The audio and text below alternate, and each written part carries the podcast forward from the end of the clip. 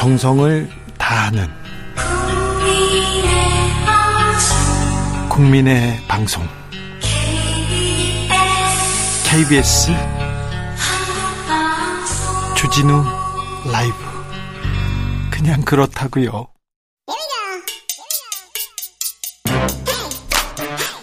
뉴스를 향한 진지한 고민, 기자들의 수다.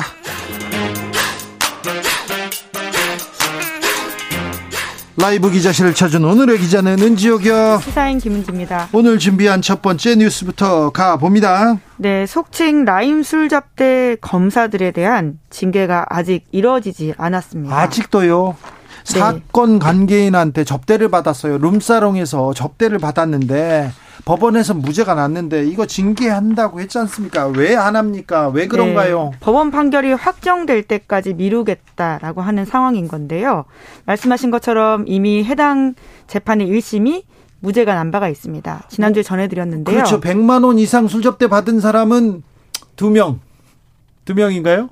아니요, 그러니까 나누기 5, 그러니까 인원을 더 더해서요. 그렇죠. 결과적으로 모두가 100만 원 이하다라는 결론을 내렸습니다. 그래서 2명만 기소했는데, 근데 2명이 중간에 술 먹으러 왔기 때문에 그 사람들도 한두 잔 먹었으니까 그 사람들도 몇십만 원 먹은 거야. 그래서 다 100만 원 이상 술 먹지 않았어. 그런 뭐 신기한 계산법으로 다 무죄를 줬어요. 네, 그래서 이제 검찰이 항소를 한 바가 있는데요.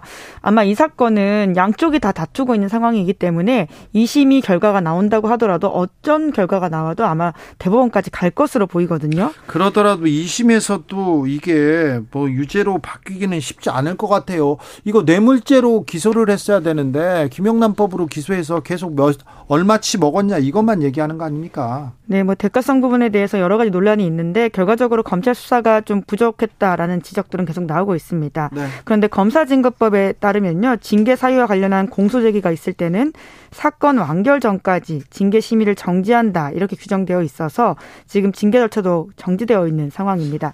불기소가 되었어도 그렇죠. 술 접대를 받았던 사람도 징계 사유가 되거든요. 그렇죠. 그럼에도 불구하고 다 같이 지금 멈춰 있는 상황입니다. 접대를 받은 건 사실로 밝혀졌잖아요. 네, 특히 이제 1심 판결문에 보면 굉장히 접대 사실들이 상세하게 나와 있습니다. 네. 저도 이번 주 시사인 기사에 좀 그런 내용들을 상세하게 실었는데요. 좀 봅시다. 네, 판결문 내용 보시면 그대로 인용을 해보겠습니다.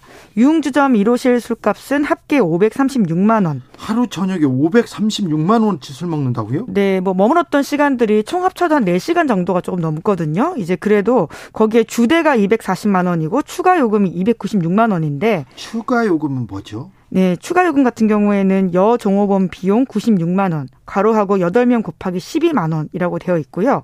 판결문에 그대로 나와 있긴 합니다만은 아마 이게 비속어인 것 같아서 막내 마담이라고 이해해야 될 것 같은 단어인데요. XX 마담입니다. 저희는 예. 저희 비속어 안 씁니다. 네. 네, 근데 판결문에 그대로 쓰여 있긴 합니다. 그렇죠. 업계의 은어 혹은 비속어인 것 같은데요. 그런데 또 막내 마담 이거는 아닌 것 같아. 뭐 막내를 뜻하는 이 어떤 맥락상은 막내를 뜻하는 것 같습니다. 알겠어요. XX 마담 그게 이해가 편하실 거예요. 예, 예. 그리고 웨이터 비용을 합쳐서 25만 원. 그리고 25만 원요? 네, 그리고 보도 아가씨 3명 비용이 140만 원. 보도는 취재 보도가 아닙니다. 네, 여기 네. 실제로 이후에 설명이 나옵니다. 네. 이따 말씀을 드릴 텐데요. 네. 밴드 비용도 35만 원이다라는 것이고요. 네. 또 다른 판결문 내용들을 보시면 땡땡땡 마담에 따르면 유흥주점 소속 여종업원의 경우 10분 단위로 한 명씩 교체해서 들어가므로 접대 등을 위해서 특별히 여성 적개본을 많이 부르고자 하는 경우에는 외부에서 속칭 보도 아가씨라고 부르는 여성을 요청하는데 비용은 기본 3시간에 40만 원이고 예. 시간 초과 시 시간당 10만 원씩 추가된다. 이런 내용들이 아주 상세하게 쓰여 있고요. 네. 뿐만 아니라 이제 피고인 김봉현, 라임 사건의 핵심으로 꼽히는 전 스타모빌리티 회장이라는 사람인데요. 네. 이 사람이 수사기관에서 진술한 바에 따르면 피고인 이땡땡 특수부 검사 출신 변호사로부터 후배 검사 3명과 함께 갈 것이니 이 사건 유흥주점에 방을 잡아달라 연락을 받아서 땡땡땡 마담에게 미리 보도 아가씨를 요청하였다고 진술하였다. 또 다른 판결문 내용은 이렇습니다. 이 사건 유흥주점을 포함한 소위 템프로 유흥주점들은 협의회를 구성해서 술값, 직원 월급, 예약 방식 등에 대해서 협의 결정하고 위반 시 벌금을 부과하는 등 템프로 유흥주점의 술값 계산법은 특별한 사정이 없는 한 동일하다. 그러니까 정말 상세하게 어떻게 접대가 이루어졌는지가 나와 있습니다. 네, 알겠어요. 근데 왜 징계를 안 합니까? 대검에서 징계하라고 했지 않았나요? 네, 이제 징계 의결을 한 바가 있는데요. 말씀처럼 검사가 민원인에게 거액의 향응을 제공하는 것은 직무상 심각한 위반이라고 할 수 있거든요. 뇌물이죠. 네, 이제 물론 이제 형사법적으로는 검사들이 그렇게 판단하지 않아서 기소가 된 건 아닌데요. 검사들이 죄를 묻지 않으면 죄가 없습니다. 그런데 아무튼 이건 법률적으로 뇌물이 맞습니다. 네, 법무부에서는 우선은 1심 판결문 먼저 확보해서 분석하고 징계심의위원회 위원장이 소집 여부를 검토하게 될 것이다. 이렇게 한겨레 신문에 밝혔다라고 합니다. 네, 그 검사들이 룸사롱 안에서 접대받은 사건 국민들은 다 알고 있습니다. 그 당시에 조사를 받던 수사를 받던 검사들이 다 거짓말하고 핸드폰을 버리고 없앴던 것도 다 기억하고 있습니다. 그리고 그 당시에 만약에 검사들이 접대를 받았다면 향응이 있었다면 사과하겠다는 윤석열 전 검찰총장의 말도 기억하고 있습니다. 박민호 님이 이게 검찰들 회식에서 나올 단어입니까? 검사들만 룸사롱에서 회식을 하는 문화가 아직도 남아있고요. 후배들 데리고 가서 공짜 술 먹는 문화가 아직도 남아 있었다는 게 굉장히 놀랍습니다. 네, 이 사건 발생은 2019년 7월이긴 합니다. 네, 놀랍습니다. 네, 지금은 조금이라도 달라지기를 바라야 될 텐데요. 네. 그렇기 때문에 더욱더 이런 사건들이 엄중하게 처리돼야 된다는 것들을 계속 좀 전해드리도록 하겠습니다. 네, 계속 저희가 말하고 있습니다. 김은지 기자가 주로 말하고 있고요. 저는 거들고 있을 뿐입니다. 네. 검사님들 유념해 주십시오. 예, 사실관계만 전달해드리고 있습니다. 네. 근데 검사님들 그러면 안 돼요. 아직도 룸사롱에서 공짜 술 얻어먹고 그러면 안 됩니다. 누가 지금 술 먹으러 가는지 다 알아요. 그거 다 적어놓고 있어요. 다 귀에 들어옵니다. 다 저도 적어놓고 있어요. 네, 한번 보시자고요. 다음 뉴스로 가보십시다. 네, 법원의 내부 징계도 솜방망이다. 이런 지적이 나왔습니다. 제가 취재를 한 적이 있었는데 행정법원 판사가 술을 먹다가 웨이터가 오니까 웨이터를 때린 거예요. 그렇다고 경찰한테 적발됐는데 내가 판사야. 그러니까 경찰에서 얼른 가시죠. 이렇게 해서 봐준 그런 사례가 있었어요. 요새는 그래도 그 정도까지 빠져나가지 못할 텐데요. 네, 제가 취재할 때였습니다. 예. 자, 어떤 내용입니까? 네, 물론 이제 형사기소가 대음에도 불구하고 내부 징계가 약하다라는 다른 공무원들과 비교해보면 그렇다라는 내용인데요. 어떤 정도입니까? 네, 2017년에서 2022년 법관 징계 현황을 더불어민주당 이탄희 의원이 자료 공개했습니다. 지금 예? 국감이다 보니까 이탄희 의원 그런 건데요. 굉장히 열심히 하네요. 네, 대법원 법관 징계위원회가 지난 5년 동안 법관 24명에게 징계를 했는데 네. 감봉 12건, 정직 7건, 견책 5건이라고 하는데 자, 봅시다. 들어가 봅시다. 네, 그러니까 지난해 음주운전에 연루됐던 법관이 정직 1개월 처분받았다라고 하고요. 음주운전하면 공무원들 정직 1개월 정도 받습니까? 다른 데랑 비교해보면 좀 가볍다라는 느낌을 지울 수가 없는데요. 그리고요. 예, 뿐만 아니라 금품수수 사고에 연루됐던 법관이 각각 감봉 3개월, 정직 6개월인데 금품수수 사건이라 이게 정직 3개월, 감봉 3개월로 끝난다고요? 네, 그래서 한번 비교해 보실까요? 이제 특히 한국일보 보도에 따르면 그러니까 지금 판사들에 대한 징계 그리고 일반 다른 공무원의 징계를 좀 비교해 볼 수가 있습니다. 예. 지난해 지인의 진술서를 수정해주고 1,000만 원을 받아서 벌금형을 실제로 선고받은 부장판사가 있거든요. 네. 그런데 해당 부장판사에게 법원 징계는 정직 6개월에 징계부과금 1,000만 원 처분했습니다. 그런데 이제 비슷한 사건으로 걸렸던 경찰 간부가 있거든요. 이 사람 같은 경우에는 손님 지갑 훔친 노래방 종업원의 사정이 딱하다라고 하면서 운영자로부터 250만 원 받고 사건을 무마해줬던 사람입니다. 네. 그러니까 받았던 돈만 따지면 물론 문제가 되는 건 똑같긴 한데요. 금액은 부장판사보다 적다고 할 수 있는데 그런데요. 이 사람은 내부 징계로 파면됐습니다. 파면됐고요. 네, 법원 징계도 법원에서 선고도요. 징역 6개월에 집행유예 2년 받았고요. 이거 그럼 똑같은 사안인데 판사님들만 이렇게 솜방망이 판사님들만 봐준다 이런 얘기 나오겠는데요? 네, 아무래도 이제 징계위원회가 다르기 때문에 각자 다르게 이걸 알고 한 건 아니겠습니다만요. 그래도 법이 어느 정도 형평성, 공평해야 될 거 아닙니까? 네, 이제 일반인이 느끼기에는 그런 지점들이 더 크게 느껴지고요. 더 오히려 법을 다루는 법관에게 내부 징계가 처벌해야죠. 예, 그런 지적들이 나올 수밖에 없고요. 또 다른 사례를 보시자면 서울행정법원이 지난해 8월 달에 강원도의 한 교도소에서 근무하다가 해임된 교도관이 있는데요. 네. 이 사람의 해임이 정당하다고 판단했습니다. 그 해임 이유가 뭐냐면 재소자에게 제한시간 3분보다 길게 통화를 해줬다라고 하는데 그러면서 지인으로부터 랍스터와 가리비 받았는데 이게 32만 5천 원어치라고 합니다. 아, 그러니까 좀 길게 통화할 수 있도록 편의를 봐줬다. 그리고 가리비, 랍스터 얻어먹었다. 네, 이제 물론 이것도 문제가 되죠. 그래서 네. 해고가 됐습니다. 이 사람은요. 네. 그런데 이제 법원에서도 52만 원짜리 골프채, 짝퉁 골프채를 받았다가 돌려줬다라고 주장하는 판사가 있거든요. 짝퉁이 아니면 훨씬 비쌌을 거 아니에요. 그리고 짝퉁으로 받는 사람이 어디 있어요. 그러니까 그러면 그거 더 비싼 걸로 처리해야지 짝퉁이라고 깎아준 거 아닙니까? 지금 판사님이라고. 네, 여튼 이제 그럼에도 불구하고 가격은 32만 원보다 높은 52만 원입니다. 네. 이제 그럼에도 불구하고 이 해당 판사는 재판 업무에서는 배제됐는데 아직도 판사직 유지하고 있다라고 하고요. 지금 재판을 받고 있는 상황입니다. 재판을 받고 있는데 판사직을 유지한 채 재판을 받고 있습니까? 네, 그렇다라고 합니다. 이 판결이 공정하게 내려질까요? 지금 판사님, 검사님들 자기 편만 이렇게, 자기 동료만 이렇게 봐주는 걸 보면 판사, 검사를 좀 무섭게 보는 게 아니라 우습게 볼 것 같다. 이런 생각도 조금 해봅니다.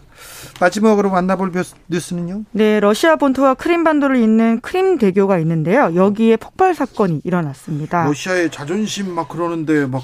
다리에 막 폭발물 터지고 붕괴되고 영화의 한 장면 같더라고요. 네, 특히나 이제 핵심 보급로 중에 하나이기 때문에 더욱더 지금 집중이 되고 있는데요. 네. 말씀처럼 원래는 우크라이나 영토였던 크림반도를 러시아가 2014년 점령 강제 병합했던 곳의 상징과 같은 곳입니다. 그러다 보니까 푸틴의 야욕 이라고도 불리기도 하고요. 굉장한 욕심으로도 지목되고 있는 곳인데 거기가 폭발했다라고 하는 것이 주는 상징성이 아주 크기 때문에 전 세계가 주목을 하고 있습니다. 날짜도 상징적이었죠? 네. 푸틴 러시아 대통령의 70세 생일 바로 다음 날 벌어진 사건이어서요. 네. 특히나 이제 해당 크림 대교는 잃어버린 러시아를 복원한다라는 푸틴 대통령의 야심을 담고 있어서 더욱더 주목된다라고 워싱턴 포스트가 보도했습니다. 그런데요. 이거 우크라이나가 이거 사건 벌였다. 아니다. 러시아의 자작극이다. 이게 말이 많습니다. 네, 우선 러시아에서는 우크라이나 특수기관의 테러로 규정하고 굉장히 큰 보복 조치를 하겠다. 이런 논의를 하고 있는데요. 보복했어요. 키이우 지금 미사일로 공격했어요. 네, 중심과 그렇습니다. 지금 큰 빌딩 이렇게 폭격해가지고 삼성전자 입주한 건물이 무너지고 했어요. 다행히 다친 사람은 없다라고는 하는데요. 하지만 그 중심부에서 폭탄이 터져가지고는 희생자가 나오고 있어서 굉장히 심각한 상황입니다. 네. 더욱더 상황이 더 나쁘게 번질까 하는 걱정들이 전 세계적으로 우려가 되고 있는데요. 아니 그런데 이것도 화난다고. 푸틴이 또 미치광이 전략 쓸까봐 그게 걱정이죠. 핵 네. 만지작거릴까봐. 실제로 CNN에서는 이러한 보도를 하고 있는데요. 이번 폭발이 푸틴 대통령의 잘못된 결정을 돕는 계기가 될 수 있다. 이런 우려하고 있습니다. 아, 언제까지 이 걱정을 해야 되는 건지. 푸틴, 러시아, 우크라이나 참 걱정됩니다. 걱정됩니다. 여기까지 하겠습니다. 내일 김제동 온다고 했더니 뭐. 질문과 고민 상담 계속 이어집니다. 오명옥님께서 결혼하지 않으신 스님께서도 연애 상담, 부부 상담 많이 하시잖아요. 그러면 근데 김제동은 전문가지 않습니까? 4831님 제 고민은 너무 작고 일반적인 것이라 말하기 부끄럽습니다. 어떤 날 쉬면 어떻게 하면 쉬는 날 알차고 의미 있고 재미있을까 이런 거 생각하는 이거 큰 고민인 것 같은데 네, 김제동한테 물어보겠습니다. 고민 있으세요 요새? 생각해보겠습니다. 고민 별로 없구나. 여기서 말하기 애매한 것 같은데요. 네. 이따 끝나고 하시죠. 네. 네. 김은지 기자와 함께했습니다. 감사합니다. 네, 고맙습니다. 교통정보센터 다녀오겠습니다. 김민희 씨.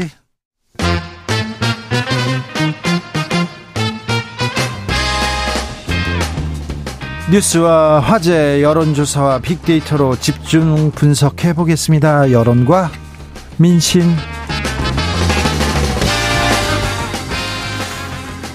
이강윤 한국사회 여론연구소 소장 어서 오세요. 안녕하세요. 전민기 한국인사이트 연구소 팀장 어서 오세요. 네, 반갑습니다. 네.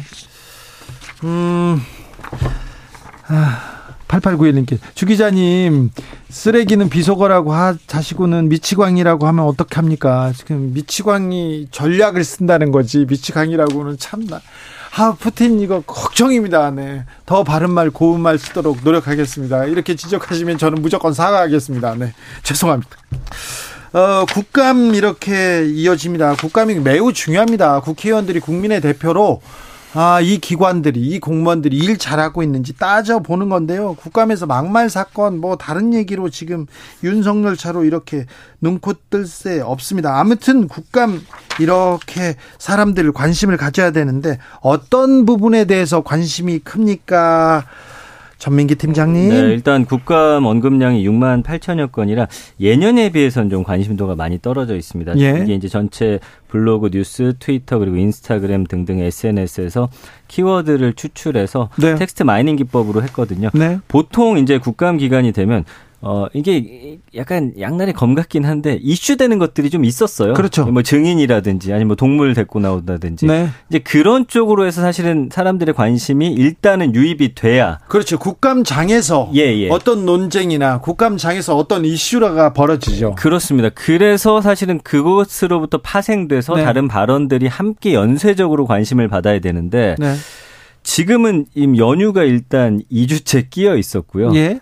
또 축제가 또 재개되다 보니까 네. 사실 그쪽으로 좀 관심이 많이 쏠릴 수 있습니다. 그리고 날씨라든지 뭐 그래가지고 사실 68,625건밖에 언급이 안 됐어요. 네. 그러면 이제 이 안에서 어떤 내용들이 좀 이야기가 되고 있느냐 좀 들여다봐야 되는데 일단은 그 논문 표절 이야기 하나 크게 있고요. 그다음에 말씀해 주신 대로 윤석열차 뭐 요 정도의 이야기만 국민들이 좀 관심을 갖고 있는 키워드로서 등장을 하지 뭐 다른 부분에 대해서 막 사람들이 지금 어마어마하게 이야기를 뭐 만들어내고 있다 이렇게 좀 보여지지가 않습니다. 그리고 이제 감성어도 쭉 보면은 뭐 논란이라든지 뭐 의혹, 표절 뭐 이런 단어들 튀다라는 단어도 있는데 그러니까 이게 언젠가부터 또 분위기가 국감장 안에서 뭔가 튀기 위한 행동들이 아하. 처음에는 굉장히 이게 와 이슈가 됐는데. 거기서 뭔가 너무 센 발언한다든지 이상한 또 증거물 갖고 온다든지 하는 게 어느 순간부터 비호 쪽으로 이게 약간 국민들이 인식이 하다 보니까 그 안에서 뭔가 튀기 위한 행동들을 좋지 않게 바라보는 그런 좀 문화가 지금 생겨나고 있거든요. 네. 그래서 뭐 그 정도의 이야기지 여기서 지금 뭐 어마어마하게 이런 이슈들이 지금 국민들이 대다수 관심을 갖고 있습니다. 할 만한 것은 좀 꼽기가 어렵네요. 그래도 묻히면 안 되는 이슈들이 있는데요. 국감장에서. 당연히 없죠. 예. 올 국감이 관심을 끌지 못하는 가장 큰 이유는 대선 3라운드, 연장전, 그동안에 나왔던 것들 재탕, 그리고 진영 간의 똑같은 그동안 해왔던 논란의 확대 재생산이기 때문에 일단 관심을 끌지 못하는 것 같고요. 네. 뭐 동물을 데려온다 이상한 뭐 한다 그거는 글쎄 시각적으로 텔레비전 2초 나가는 그림거리로는 어떨지 모르나 본질에 접근하고 있는 것 같지는 않아서 아마 뭐 그닥 좋아하지는 않을 것 같고요. 국회가 하는 일을 가장 중요한 거 두 개를 꼽아봐라. 만약에 그런다면 입법은 상시적인 일이니까 그런다 치고 새해 예산안 확정하는 거하고 국정감사입니다. 네. 이 두 가지인데. 이번 국감의 가장 큰 관심은 아무래도 감사원의 독립성, 대통령실과 유착돼 있는 거 아니냐. 감사원이 독립적으로 법에 명시된 것처럼 독립적으로 직무를 수행하고 있느냐에 대한 논란이 좀 커질 것 같습니다. 일단 문 전 대통령에 대한 서면 조사 여부 그거 가지고 그게 그렇죠. 아직 종식되지 끝난 불씨가 아니고요. 그렇죠. 또 하나는 이전 정부에서 임명된 기관장들 물러나게 하려고 표적 감사를 하고 있는 거 아니냐. 그래서 감사원이 결국은 정치하고 있는 거 아닌가라는 논란으로부터 자유롭지 못합니다. 더군다나 감사원 사무총장이 실질적인 총책임자죠. 청와대 수석, 대통령실 수석한테 문자로 보고한 것도 드러났잖아요. 네. 그러다 보니까 이건 뒤에서 계속 뭐가 하고 있네. 이건 진정한 감사가 아니잖아. 그래서 감사원에 대한 국정감사가 거부될 수도 있는 초유의 사태로도 갈 수도 있습니다. 차제에 감사원의 지위, 제도 그리고 정치적 중립성, 업무의 확실성 이런 것들을 재논의하는 계기가 될 수도 있지 않을까. 국회로 관할권을 옮기는 것 제기될 가능성도 있다고 보여집니다. 네, 국감은 그렇게 이렇게 중요한 논쟁은 좀 피해가면서 중요한 이슈는 피해가면서 계속 설전을 벌이고 있습니다. 이준석 리스크가 조금 사라졌나요? 지금 국민의힘에서는 당권 경쟁 시작됐습니다. 벌써부터 김기현, 유승민, 나경원 서로 지금 계속 견제구 날리고 있습니다. 어떻게 보이십니까? 주자들은 뭐 서로 자기가 우세하다 잘 되고 있다고들 하는데 솔직히 여론에서는 아직은 별 관심을 아직은 끌고 있지 못하다고 봅니다. 물론 항목에는 들어있어요. 기사만큼 지금 관심을 끌지는 못하고 있네요. 네, 그 이유는 일단 당내가 국힘이 굉장히 어수선합니다. 뭐 이준석 사태 징계 또 한 번 내려져서 이대로 끝나는 것 같지만 그것은 수면 아래로 잠시 수그러든 거고요. 리더십 가지고 역시 불안하고, 그다음에 대통령실에서 끊임없는 여러 가지 기사들이 나오지 않습니까? 네. 뭐 국가에 있을 때건 외국에 갔을 때건 무엇보다도 금리나 고물가, 실물 경제로 인한 고통의 걱정은 계속 큰데, 그렇기 때문에 이 상황에서 국민의힘 당대표로 누가 되느냐가 오늘 나의 생활에 무슨 영향을 주지라는 점에서 아직 접점을 찾지 못하는 것 같습니다. 아직은 그렇습니다. 네, 빅데이터도 마찬가지인 것 같습니다. 이제 국민의힘 하면은 기존에 이제 윤석열 대통령과 이준석 전 대표에게 쏠려있던 관심이 이제는 윤석열 대통령과 한동훈 법무부 장관이 가장 많이 언급이 되고 있고요. 다른 당권 주자들 관심이 별론데 예. 한동훈 장관은 뜨겁습니다. 그렇습니다. 그래서 나머지 분들은 뭐 만여 건 한 달에 그러니까 네. 사실은 10만 건은 한 달에 넘어야 네. 국민들이 아, 당대표 뽑나 보다. 네. 난 누구를 좀 지켜볼까. 이런 상황이 돼야 되는데 그러다 보니까 이게 뭔가 이분들도 고민일 것 같아요. 뭔가 이슈 안에 나라는 사람을 함께 묻혀야 되는데. 그래서 지금. 예. 근데 그러려면 또 국민들이 원하는 이야기를 들려줘도 관심이 안 가요. 그러니까 어쩔 수 없이 센 발언이나 누군가를 공격하는 쪽으로 해서 관심을 받아야 되는데. 그렇군요. 그게 또 어느 선을 넘어가게 되면 또 비호로 찍히기 때문에 그 선 타기가 굉장히 어려울 것 같다라는 생각이 들고요. 한동훈 장관은 어떻습니까? 예, 지금 15만 건 이상의 관심으로 유일하게 관심을 가장 많이 받고 있습니다. 그래서 네. 뭐 쭉 보면은 뭐 최근에 국감이라든지 아니면 뭐 법무부에서 이제 하는 발언들 이런 것들이 좀 관심을 받고 있는데 아무래도 이 사회 이슈에 대한 발언을 그냥 좀 교과서적으로 잘하다 보니 그 부분은 좀 관심을 받는 것 같아요. 스토킹 범죄가 있으면 스토킹 범죄 더 막을 수 있도록 그런 부분들을 발언하는 게 국민들한테 좀 먹히고 있지 않나. 이번에 이제 어록 관련한 뭐 책도 나온다고 합니다. 예, 제가 지금 그걸 보고 있는데 책 제목은 한동훈 스피치라고 하네요. 네. 크라우드 펀딩 방식이니까 그냥 내가 내 돈 내고 이렇게 뭐 자가 시집 내는 그런 형태는 아니고요. 크라우드 펀딩이 흔한 형태는 아닙니다만 요즘 많습니다. 그렇게까지 뭐 자세하게 설명할 필요는 없는 것 같은데. 네. 그 우리가 어록, 스피치 뭐 이런 것 하면은 대개는 원로, 대가 뭐 이런 것들이 떠올랐던 게 일반적이지 않습니까? 네. 근데 그 점에서 저는 조금 좀 희한하다는 생각은 들었고요. 아마도 한동훈 신드롬이라고도 일각에서는 표현하고 있는데 이런 점이 아닌가 싶어요.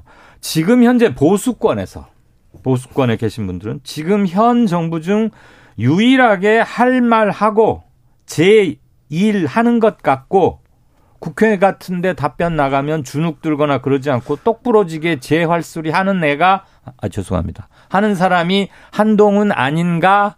라고 보는 사람들이 상당히 많다는 거죠. 네, 그래서 이제 감성어도 한 2주 전부터인가는 거의 이제 정치인처럼 국민들이 여기는 감성어들로 예. 좀 바뀌고 있어요. 어떻게요? 그래서 뭐 응원하다도 있고요. 정상적이다, 잘한다, 괜찮다. 그래서 부정이 한 65% 되긴 하지만 다른 정치인들에 비해서는 그래도 호감도가 높다라고 봐야 될 것 같아요. 그러니까 지금 말씀해 주신 대로 그런 발언들이 좀 국민들에게 먹히고 있지 않나 좀 그렇게 분석이 됩니다. 뭐 한동훈 법무장관을 요긴하게 쓸 겁니다. 윤석열 대통령께서는 앞으로도 임기가 꽤 남았고 법무장관 이후에 여러 가지 국무총리 설도 할 수 있고 있을 텐데 그리고 2024년 총선 출마도 충분히 검토는 할 수 있을 것 같고요. 그러면 조선 제1검 뭐 수사를 참 잘하는 검사의 반열에 든다. 이런 한동훈에서 정치인 한동훈으로 변신 또는 뭐 레벨업 뭐라고 표현할 수 있을까 모르겠습니다만 그 과정에서 가장 큰 핸디캡 좀 약점은 그가 검사 출신이라는 것 그리고 윤석열 대통령이 가장 믿고 맡기고 중용하고 있다는 것이 정치를 하려고 한다면 정치인 한동훈에게는 오히려 마이너스가 되지 않을까 뭐 네. 그런 예측도 할 수 있겠죠. 뭐 조선제일검이라고 어디서 기사를 썼는지 모르는데 네, 조선... 그게 지금 그냥 당연한 듯이 통용되고 있어요. 근데요 제가 만나본 조선 최고의 검사 제1검사라는 사람이 한 38명 정도 됩니다. 그 동네에서는 다 이분이 조선 제1검사 아닙니까 이렇게 얘기했는데 네. 그거 네. 그 검사들이 술 마시면서 하는 얘기입니다. 얘기예요. 네, 그러니까 네. 뭐 그렇게 좀 들을 얘기는 아닌 것 같고요. 심재륜 검사 이후로 조선 제1검들이 많습니다. 그 심재륜 전 고검장님이 술 먹을 때요. 저를 또 아끼셔가지고 자주 불렀어요. 그렇게 또 술을 킵해놨다고 킵해놓은 술 가져와라 그러면 술을 박스째로 가져와요. 양주를. 그래서 폭탄주를 이렇게 주고 있는데 저한테 그랬어요. 저 친구가 조선 제1검사가 될 거다. 조선 제1검이라고 얘기했는데 그런 심재륜 고검장이 찍어주신 조선 제1검도 한 대여섯 명 됩니다. 그러니까 네. 박영수 등등등 쭉 있잖아요. 근데 이게 이제 신드롬이라는 게 만들어지면 국민의 이제 호감도는 쫙 순간적으로 집중되고 높아지는 현상은 나타날 수 있는데 지금은 뭐 관심이 좀 가는 것 같아요. 그러나 이제 실제로 정치권에 뛰어들게 됐을 때 그 정치권 안에서의 이제 또 새로운 그런 영역들이 있잖아요. 거기서 이제 부딪히게 되면 과연 지금처럼 어떤 사안에 대해서 본인이 하고 싶은 말만 딱 간략하게 할 수 있을지. 또 그런데 여론조사에서 한동훈이 굉장히 강하게 나오는 이유 중에 하나는 눈여겨볼 대목은 이건 있는 것 같아요.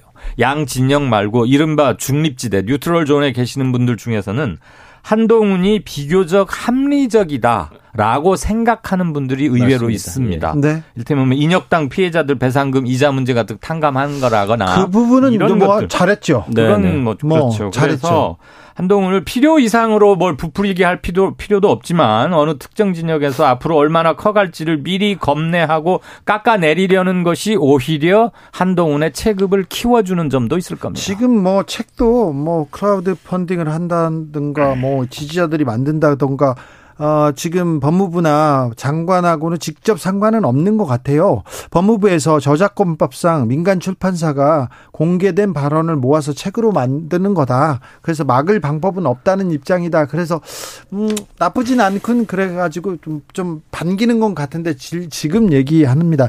최필규님께서 조선 제1검은 홍준표 아닙니까? 이렇게 얘기하는데 그분 얘기는 못 들어봤습니다. 제가 사실 제가 홍준표 시장하고 오랫동안 알고 지냈는데 조선 제1검은 아니었던 것 같아요. 네. 조성빈님께서 윤 대통령 어록보다 순한 맛이면 흥행 어렵지 않을까요? 얘기하는데 그런데